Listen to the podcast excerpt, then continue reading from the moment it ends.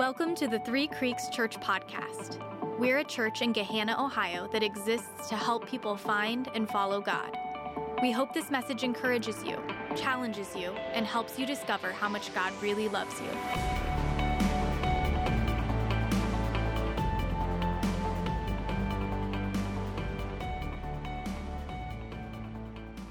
Well, good morning, everyone. Uh, thank you so much for letting me be here this morning. My name is Josh Taylor. Um, this is my first time ever on this stage, and we are newer to the Columbus area. I want to tell you a little bit more about that because uh, it's really exciting for us. Uh, some crazy things going on. So, uh, me and my wife Sarah, we've been married for 10 years, and uh, we have three kids Silas, Judah, and Haven. Just the boys are with us uh, this morning, and they're probably terrorizing other kids in the gym right now. Uh, and it's just really fun to be here. We lived in Akron for eight years. I was a pastor up there for a while. That's where like we had all of our kids kind of uh, established some roots and great connections up there, uh, leading at a church nearby. And then uh, just felt a calling uh, and a desire to church plant. And I guess not many people have that uh, desire. And so we started exploring that more, specifically with a church in Hilliard called Movement Church. And uh, if any of you have been around for the long haul at Three Creeks, you know that Movement Church is where Three Creeks got, had its beginnings. And so we are there for the next year um, exploring what it looks like to church plant here in the next 12 months and putting together a launch team. Uh, this is all new for us. It's new for our kids. I took my sons to a Columbus Crew game back in May just to kind of start to get them used to the area and know that there's fun things to do. And I remember I was like, we're going to be moving here to Columbus. And my five year old, uh, as we walked into the stadium, he goes, We're going to live here in this stadium? And I'm like, No, buddy, no, it'll be much smaller. Um, and so we actually have landed in Sunbury uh, which had never really heard of that uh, before coming to the area. Uh, it's just out there near Westerville. Some of you guys have told me you live out in that way. And uh, we're just really excited uh, to see what God has already been doing here in this area, uh, reaching people and transforming lives, but also like raising up people in the area to be part of bring, taking the local church to places that are growing and need a greater gospel presence. And so we'll, we'll kind of join in the work there. And uh, in just a couple weeks, we'll even make a public announcement about the church plant and, and start to put together a launch team next year. So if you want to connect about that more, uh, come find me. My wife's not here this morning. She is uh, doing some photo shoots up in Akron, um, but she will be around sometimes as well. So we're at the end of a series. Uh, we've been having about five or six conversations all around the book of Joshua. And so uh, you don't need to have heard all those conversations to get something out of today. But um, we're going to keep uh, going through that conversation. We're actually going to wrap it up. We're going to be at the end of the book of Joshua. And uh, we're going to wrap that up here in just a minute. And so um, we're going to be in chapters 23 and 24 of Joshua. If you have a Bible, you can flip there. We'll also have it up on the screen uh, so you can follow along that way. But if something kind of catches your attention today and you've missed some of the conversations we've been having, this is kind of a linear thought. This is one whole book of the Bible, and it's a great way to get a flyover for like, what does it mean to be part of God's story? Like, what, what is it like to understand his heart and his mind and how he interacts with people? You're getting a flyover of kind of a, a specific season and a group of people that he interacted with, and it can just reveal amazing things to you about what God might be doing even in your own life. And so in the book of Joshua, what we're seeing is the nation of Israel is uh, entering and occupying the land of Canaan, which is basically just the land between uh, the Jordan River and the Mediterranean Sea, which seems to be making headlines every day right now. Um, so ironic that as a church uh, walking through this right now, and it's also ironic that a guy named Josh is wrapping up the series on Joshua. I think that's awesome. This will probably be the best one. Don't tell Joel I said that.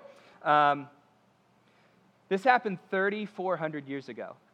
So, like what you're watching happen in the news every day, um, 3,400 years ago is when this land began to be hotly contested for, where um, people were territorial, where, where there was uh, not just uh, land debate, but religious debate. And so we're, we're jumping in to the end of this story. Um, and Josh wants to, Joshua wants to remind the people of where they've been and where they're going. And so uh, you'll read this here in Joshua 23. Let's see what he says.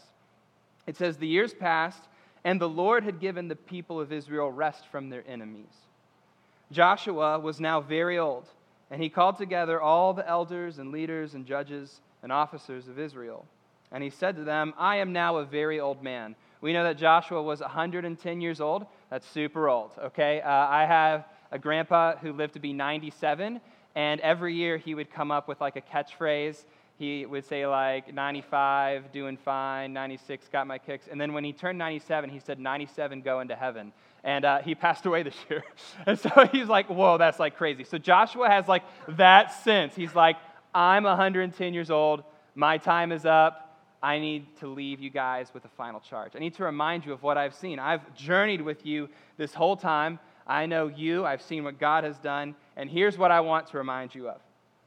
He says this You've seen everything the Lord your God has done for you during my lifetime. The Lord your God has fought for you against your enemies. And I have allotted to you as your homeland all the land of the nations yet unconquered, as well as the land of those we have already conquered, from the Jordan River to the Mediterranean Sea in the west. The land will be yours, for the Lord your God will himself drive out all the people living there now, and you will take possession of the land just as the Lord your God has promised. And we're going to unpack that today in just a minute. What, what did God actually promise? What, what is Joshua referring to? But you just need to see here that they're partially in the land. And some of it has been conquered. And he's kind of saying, you got to continue to transform this space into what God envisions it being. Like the work's not done yet. So remember what God has done. He got you here. He's brought you out of enslavement in Egypt. He's brought you through wilderness. He's overcome your enemies. And continue. This is the second reminder he gives them. He says, Be very careful to follow everything Moses wrote in the book of instruction. So Moses precedes Joshua. Do not deviate from it, turning either to the right or to the left. Make sure you don't associate with the other people still remaining in the land. Do not even mention the names of their gods, much less swear by them or serve them or worship them. Rather, cling tightly to the Lord your God as you've done till now. For the Lord has driven out great and powerful nations for you, and no one has yet been able to defeat you. Each one of you will put to flight a thousand of the enemy, for the Lord your God fights for you, just as he has promised. So be very careful to love the Lord your God. Okay? Two warnings that Joshua is giving. One has to do with the land, right? He's saying, God brought you here. Um, this has been of him, and he's going to continue to give it to you and the other one has to do with their hearts. Joshua knows these people inside and out. He's been walking with them for 110 years. All right, he, he was in Egypt with them. He's gone through the wilderness with them. He's seen God do miraculous things. He's led the charge into this land to fight off enemies. He knows what these people are like. He's seen them at their worst. He's seen what they've been like as they've traveled through a desert. He's seen what they've been like as they've had to fight off enemies, how they respond to God, how they deviate to God. He knows them. And so, this, this advice is not just a couple things he thought up, it is holistic of his experience of them. And he also knows God. Joshua led them. He followed the voice of God. He was one of the few in the generation before who were actually faithful to listen to what God was saying and act upon it, to believe that God would answer his promises. And Joshua is an excellent leader here because he remembers why they came to the land. He doesn't want people to forget it, that they are there because of God's power, but he wants to caution them to keep their hearts close to God. So here's what this is all about today that conquest, right? For, for God, the great conquest was not for the land, but it was for people's hearts. It would, it would be a greater priority to the Lord God that the people's hearts would stay aligned with Him, stay warm to Him, and stay near to Him, than that they would simply get the land. We're going to um, unpack this a little bit today because I think that what we're reading is not just relevant to people who conquered modern Israel Palestine 3,400 years ago. Since Joshua is speaking not just to these people, but also to like what the human condition is like. The things that someone who would want to have a walk with God, who would want to know God, who would want to begin to see him work in their heart and life. Joshua has a ton of wisdom and caution here that I, I want to give us uh, today to carry back with us. And I kind of want to give us three heart checks. Heart checks that allow us to say, okay, um, if I was there with Joshua, and if I was being charged with these things, where would my heart be at, and maybe where am I at today? So here's the first one, all right? The first heart check is that after times of waiting in wilderness, it is easy to prioritize comfort over God's calling. It is easy to prioritize comfort over God's calling. Okay, so we sold our house in Akron the last day of June, and we were nomads, uh, staying with other people until the end of September. And so for several months, all of our stuff was like in storage. Actually, it was in storage once. We moved it to like movements office. They have like this big barn shed thing. We just like stuffed it on there. And then their youth pastor was like, get this out of here so I can have teenagers in it. And so then we moved it up to Sunbury into our storage unit. And we uh, shared homes with people. Actually, someone at Three Creeks allowed us to stay with them for the month of July. And then we stayed with someone else in August. And there, our boys had to share the same bed. And if you put a five year old and eight year old boy in the same bed, they want to murder each other. And it was just intense. And there were cats. And I don't particularly enjoy the fluffy demons. And it was just this crazy time of like, where's that thing? I think it's in storage. One time, so uh, our car got totaled the first week we were here, and I was uh, trying to find the title to take it to the insurance. And I remember just opening up the storage unit and being like, I'm just going to pay $10 to get a new title. like it was just a nightmare and wanting it to be over. And finally, when we like got into our house and we, we got, you know, everything out of storage and the kids didn't have to share the same bed anymore and we could just be settled somewhere. It was so nice to be like, oh, we made it. We made it. But have to remember, the reason we moved here wasn't for a new house. It wasn't uh, just to put all of our stuff somewhere else. It was for a calling. This is the same thing that Israel's going through. They, they um, have been wandering through the wilderness for 40 years. a lot longer than three months of having your stuff in a storage unit and having to hang out with some cats. Okay? Way harder. And before that, they had known that this land was supposed to be theirs for 700 years. So, generations upon generations of God's people are wondering when's God going to finally do this? When's He going to act on our behalf? And maybe you think that 700 years is a really long time for God to wait on answering His promises. I think it serves a little bit as a reminder not that God is unfaithful, but that me and you, and each generation of Israel leading up to those promises being fulfilled, we are only part of that story. When, when we start to see ourselves as the whole story, that's when comfort becomes our end goal. It becomes easy to settle in. I told you we were going to put a pin in, in God's promise uh, about this land, and I want to take you there now. It's in Genesis 12, and it simply says this The Lord God said to Abraham, Go from your country, leave, leave your people and your father's household, and go to the land I will show you. I will make you into a great nation, and I will bless you. I will make your name great, and you will be a blessing. I will bless those who bless you, and whoever curses you, I will curse. So they finally get into the land. They finally get all their stuff out of storage. I don't know what they had donkeys or like uh, furniture, like what they had all brought there and they finally get to settle in. They have a place they can finally call home again. And wouldn't it be easy to become complacent? To say, we finally have what is ours. Joshua is reminding them, don't forget why God brought you here. And it says it right there. You will be a blessing. All the peoples on the earth will be blessed through you.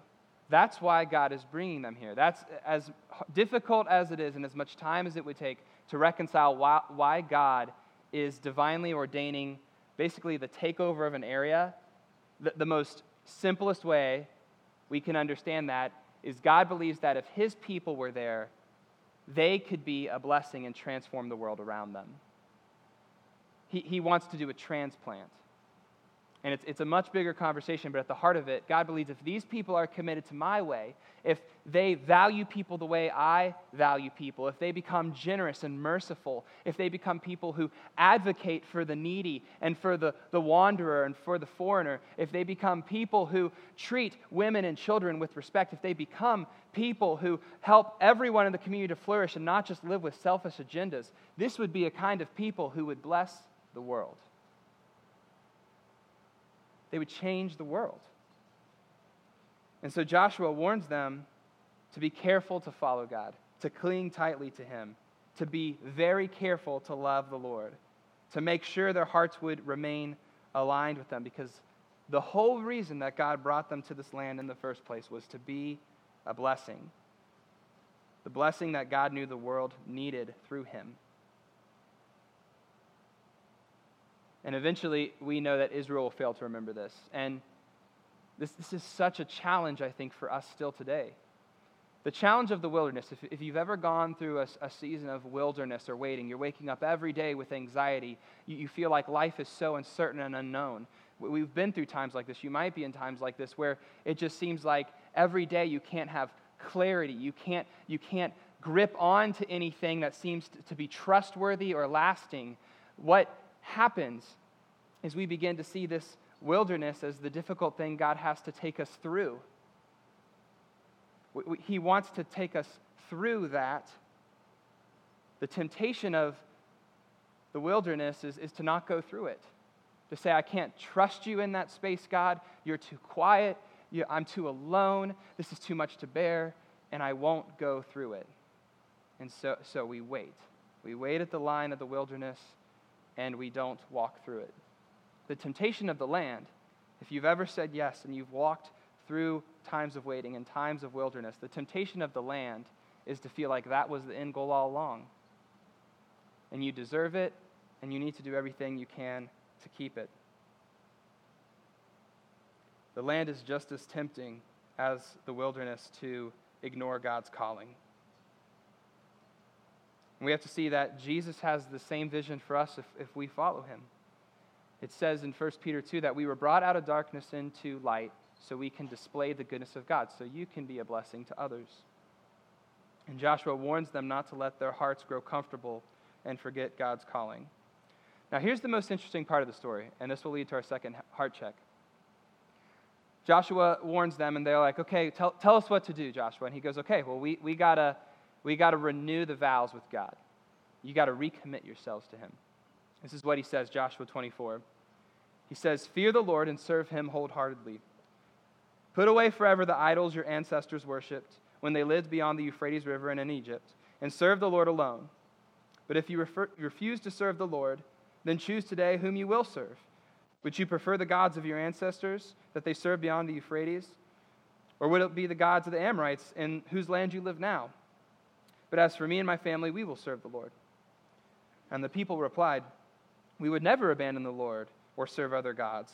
For the Lord our God is the one who rescued us and our ancestors from slavery in the land of Egypt. He performed mighty miracles before our very eyes. And as we traveled through the wilderness among our enemies, he preserved us. It was the Lord who drove out the Amorites and the other nations living here in the land. So we too will serve the Lord, for he alone is our God.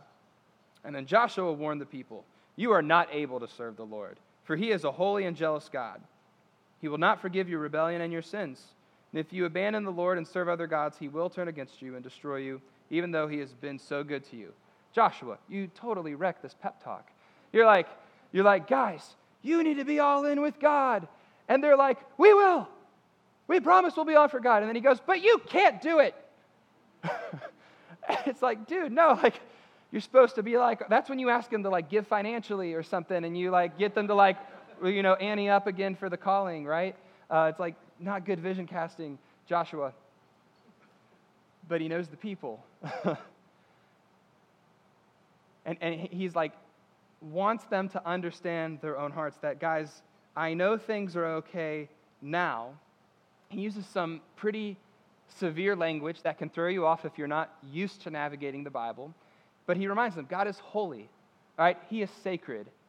God is set apart for his own purposes. We don't get to like manipulate God and, and bring him onto our agenda. We always align our hearts with his agenda. He is God. He is holy. He lives for his purposes alone, not the other way around. It says that God is jealous. This is weird because we don't use this word in a good way, but he's reminding them that God is, is a jealous God because he wants all of you. He's not okay uh, only having half of your heart because he, deserve, he believes that you are a lovely and beautiful human being who deserves only the, the greatest thing that life could give, and, and he knows that that source is found in him. So he gets jealous for you, the same way a spouse gets jealous when you find text that some, your spouse is flirting with someone else. Your heart gets angry, right? Like it's, it's severe emotion. You're like, this isn't okay. I'm not okay with that. This has to stop. And God longs for his people that same way, not with a self serving jealousy, but with a loyal jealousy. And he wants all of you. And, and he, Joshua says something strange here. He says that God wouldn't forgive them if they did this. You have to understand you're, you're reading an ancient language. And, and some of what this is just trying to heighten is that because God is holy, and because God is jealous, and because the reason He brought you to this land was for this purpose, if you wander from that, He's not going to just turn His eye and ignore it. He, he's not going to just allow it to continue on, He's going to pursue you. Because this is his plan for the world is to rescue them. And so it's severe language it's serious because he wants all of them and he's warning them again to be careful that they have a weakness and they have a tendency that is dangerous. So here's the second heart check. You need to, we need to anticipate that our hearts will often wander and mislead us that's what joshua is trying to, to shake them up with with his uh, lousy pep talk and, and this severe language about God is he's trying to help them remember and anticipate and expect what their hearts are going to do because he knows what their hearts are going to do. Have you ever heard that the only constant in life is change? This is what Joshua knows. He knows you guys are going to change. He knows what their hearts are really like. He's saying, don't trust yourself. Don't trust yourself for long. Don't trust yourself exclusively. Be very careful about trusting yourself. Two months ago, I got a text from my mom and uh, it just said this it said, uh, Do you have a minute to talk? Which, if you're a pessimist, you know that means something's wrong. Um, so I read that, and I'm like, Oh no, my mom asked if we could talk for a minute. Something horrible has happened. And I was right. Uh, so I, I, talked to my mom. She goes, Hey, um, just want to catch you up. Everything's okay now, but your dad just got out of a heart cath procedure. And I didn't know my dad was going to have a heart cath procedure, and I didn't know he had any heart problems. And so I guess the night before, they were going on a walk, and um, he began to get short of breath. He felt really nauseous. He was having chest pain. Uh, tried to take a break, didn't go away. Went home, took some antacids, was just wondering what's, what's off with me. Maybe I should just tough it out. They decided to go to the ER out of just an abundance of caution. So they go to the ER. Everything comes back really normal, except for one, uh, something on a test. And they're like, well, we're going to keep you here overnight. They keep him there overnight. Next morning, they decide, we're going to do a heart cath just to see what's going on in there. And when they get in, they find that there were two arteries that were nearly completely blocked. My dad was who knows how long away from having a stroke. And so they put the stents in and they sent him home, and he's fine. He was here last week playing with my kids. so if you ask my dad, hey, are you doing okay? Is your health okay? Yeah, it is. It's okay right now. But there, there was something unseen and something unknown going on beneath the surface that once a, a doctor was in there, he could see it. He could see where the danger was. He could see what life could look like a few weeks or a few months from now if a full blockage or if a clot was formed and you have stroke. This is what Joshua sees in the people. He's watched them go back and forth and back and forth and back and forth with God and they were supposed to be faithful and fully devoted to God. And they said, We, we will do that. We've, we've seen what God has done. And Joshua says, I know you will for now. But I know that all soon enough, just like us and any other human being, we're eventually going to forget about God and move on to other things, and we'll adopt new loyalties and convince ourselves that everything's fine. And that's exactly what happens in the years ahead as Israel lives in this land. They were charged to continue removing people from the land and to bring in God's way of life. but instead they allowed the nations around them to influence their way of life and their perception of God. Just flip over a few more pages and you'll go to Judges 2, and this is what it says. It says that Joshua dies, and after that, a whole generation had been gathered up to their ancestors. The whole, a whole generation leaves them, and another generation grows up who neither knew the Lord or what he had done for Israel. Can you imagine that? God being this faithful to his people, to give them the land, to, to warn them at the end with Joshua, to give them Moses' law of instruction, which was basically a, a handbook to know God's heart and mind. And one generation goes by, and no one remembers the Lord. They forget God. They compromise who they're called to be in this land. They, they blend in with the rest of the nations instead of being a contrast blessing. And this is what happens. You go read Judges, you read the next book of the Bible, the cycle repeats over and over and over again. People follow God, then they forget about Him and wander. They experience oppression, they repent, they say, We're sorry. They experience God's deliverance, they have peace and follow God, and then they forget and wander. And then they experience oppression, and again and again and again. Do your hearts wander? Absolutely, they do. Way faster than, than we think they do. Our hearts wander. Do our hearts mislead us? Absolutely, they do. Way more than we think.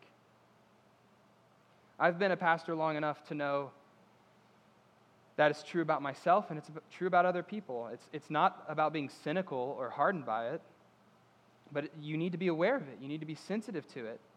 My biggest concern in planning a church is not money or buildings or quantity of people, but it's what I call discipleship. It's a resilient vision and strategy that aims for the church to grow, not in its name, but the people who are following Jesus with their hearts. If people aren't willing to do that, your church will fold. You will not be walking in the vision God has for you as his people. And this was Joshua's concern. So you have to anticipate it. You have to expect it. What does it mean? Like, what do you do with that? What, what do I mean by anticipate it? It means you have to wake up every morning and ask yourself, where's my heart at today? Where did it end yesterday? Like, what emotions are actually going on? What are my loyalties? What are my priorities? It means you have to have a barometer that's anchored in what God says is true, not just whatever people are arguing about today. It means you have to have written down somewhere words that will remind you of God's promises and calling on your life, even when it doesn't feel like they're true for the day. You need to have people in your life who will journey with you and who can speak truth into you when you veer off and wander and say, hey, where are you going? Cut that out. Come back. You can't make easy answers for yourself and just justify attitudes and, and circumstances like, well, God hasn't stopped me yet. Eventually, what God warned, right, was that He would take them out of the land. If you can't be this people for me, if you can't be a blessing to the nations, I'm going to take you out. The same way I took the people out who were in it before, and that's what happens. They are taken captive by a foreign nation, they're occupied by their enemies, and God's blessing of the land is taken away from them. But we read this at the beginning of our story, uh, at the beginning of our message today, the, the time. The Bible is not a story of discouragement. It's, it's not a hopeless book, it's just an honest book. it just tells our lives in the way we, we wish they weren't told, but if we're being honest, this is what they're like. But it's not a hopeless book. God promises this when they're in exile, when they're out of their land. He says in Ezekiel 36, I'm going to gather you up from all the nations and bring you home again to your land. I'll sprinkle you clean, uh, I'll sprinkle clean water on you. You'll be cleaned, your filth will be washed away, and you'll no longer worship idols. I will give you a new heart, and I will put a new spirit in you. I will take out your stony, stubborn heart and give you a tender, responsive heart. And I will put my spirit in you so that you will follow all my decrees and be careful to obey my regulations. And you will live in Israel, the land I gave your ancestors long ago. And you will be my people, and I will be your God. Our hearts will be united.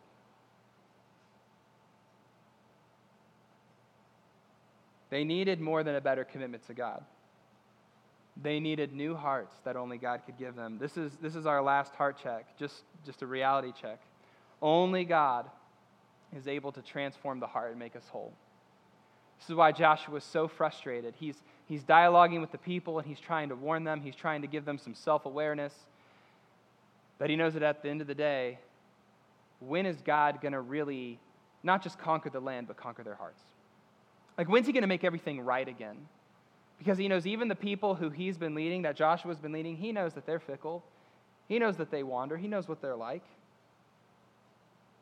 And the answer to that is Jesus.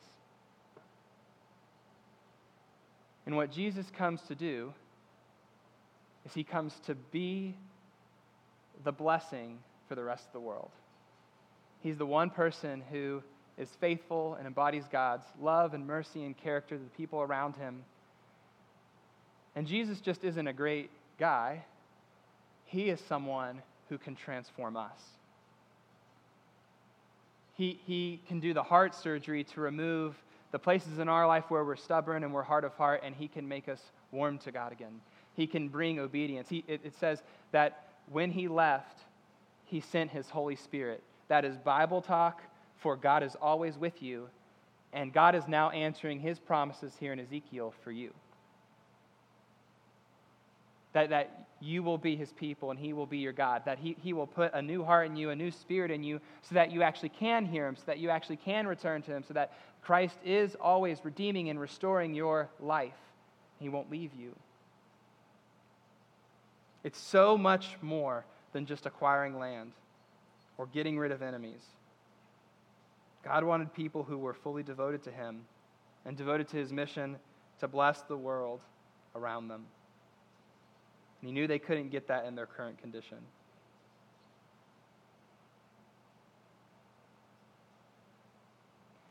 It's hard though, right? When you've walked through seasons of wilderness and waiting. When, when you know your heart is wandering, but you don't want to admit it or you don't know how to come back. When there's so many mixed messages and voices who are trying to say this, this will satisfy, this will make it better, this, this will actually take care of that anxiety, this will actually get you excited about life again. There may be things that can adapt our life or bring a fix here or there, but only God can make us whole.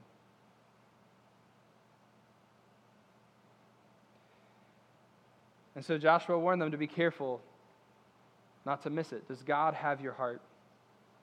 Will you allow Him to give you a new heart when you wander? He warns us to be careful not to just think we, we've gotten what God wanted to give us and then move on from Him, to let Him still guide us, to keep our hearts warm to His voice and His guidance and His direction. Jesus can do this work in you as well. God is not done doing this. He doesn't give up on his people. He doesn't just stop being active in his world. Even when it feels like over those hundreds of years, God's given up on his promises or his story. God is completely committed to his people and, the, and his mission. He can do that in your life. I want to invite the band out and let them kind of close our time together, but let me pray for us. Father, thank you that you are a faithful God and that you know us through and through, and that you are not harsh or demanding toward us, but you are gentle and you have grace and mercy for us that are beyond anything we could ever ask. And I just pray that you would warm our hearts again, God. That if there have been places where we've failed to let you in or failed to let you guide, would you help us to see you for all you are, to fall in love with you and your, your heart for the world around us again, God, to be a blessing, to allow you to not just transform the things around us, our circumstances, but transform people and their hearts as well. And we pray all this in Jesus' name. Amen. Thanks for listening to the Three Creeks Church podcast. To find out more about our church, to give online, or to attend a service, visit threecreekschurch.com.